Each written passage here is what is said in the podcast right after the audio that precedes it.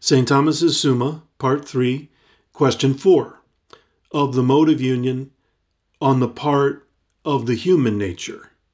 Article 1. Whether human nature was more assumable by the Son of God than any other nature. Objection 1. It would seem that human nature is not more capable of being assumed by the Son of God than any other nature. For Augustine says, In deeds wrought miraculously, the whole reason of the deed is the power of the doer. Now, the power of God, who wrought the incarnation, which is a most miraculous work, is not limited to one nature, since the power of God is infinite. Therefore, human nature is not more capable of being assumed than any other creature. Objection 2. Further, likeness is the foundation of the fittingness of the incarnation of the divine person, as stated above in question 3. But as in rational creatures we find the likeness of image, so in irrational creatures we find the likeness of trace. Therefore, the irrational creature was as capable of assumption as human nature. Objection 3. Further, in the angelic nature we find a more perfect likeness than in human nature as Gregory says, Thou wast the seal of resemblance. And sin is found in angels, even as in man, according to Job 4:18.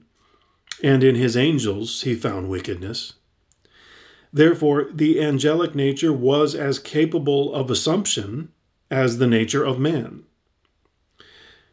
Objection 4. Further, since the highest perfection belongs to God, the more like to God a thing is, the more perfect it is. But the whole universe is more perfect than its parts, amongst which is human nature. Therefore, the whole universe is more capable of being assumed than human nature.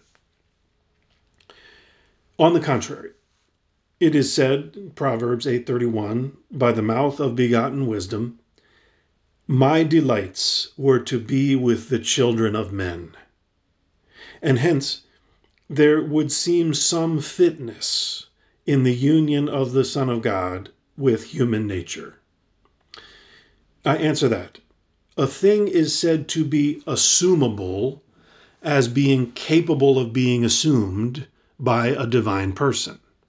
And this capability cannot be taken with reference to the natural passive power, which does not extend to what transcends the natural order, as the personal union of a creature with God transcends it. Hence, it follows that a thing is said to be assumable according to some fitness for such a union. Now, the fitness in human nature may be taken from two things that is, according to its dignity and according to its need. According to its dignity, because human nature, as being rational and intellectual, was made for attaining to the Word to some extent by its operation, that is, by knowing and loving Him. According to its need, because it stood in need of restoration, having fallen under original sin. Now, these two things belong to human nature alone. For in the irrational creature, the fitness of dignity is wanting. And in the angelic nature, the aforesaid fitness of need is wanting. Hence, it follows that only human nature was assumable. Reply to objection 1. Creatures are said to be, quote unquote, such with reference to their proper causes, not with reference to what belongs to them from their first and universal causes. Thus, we call a disease incurable, not that it cannot be cured by God, but that it cannot be cured by the proper principles of the subject. Therefore, a creature is said to be not assumable, not as if we withdrew anything from the power of God, but in order to show the condition of the creature, which has no capability for this. Reply to objection 2. The likeness of image is found in human nature inasmuch as it is capable of God, that is, by attaining to him through its own operation of knowledge and love.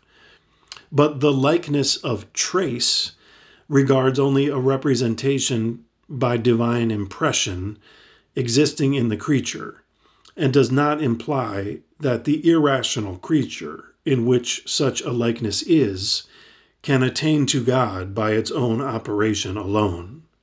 For what does not come up to the less has no fitness for the greater, as a body which is not fitted to be perfected by a sensitive soul is much less fitted for an intellectual soul.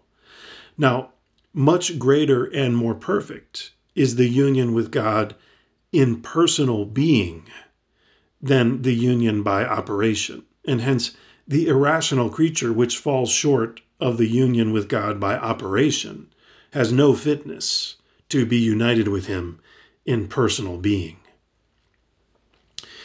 Reply to Objection 3.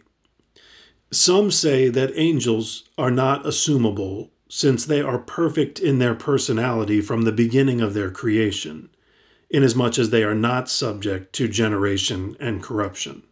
Hence, they cannot be assumed to the unity of a divine person unless their personality be destroyed, and this does not befit the incorruptibility of their nature, nor the goodness of the one assuming, to whom it does not belong to corrupt any perfection of the creature assumed.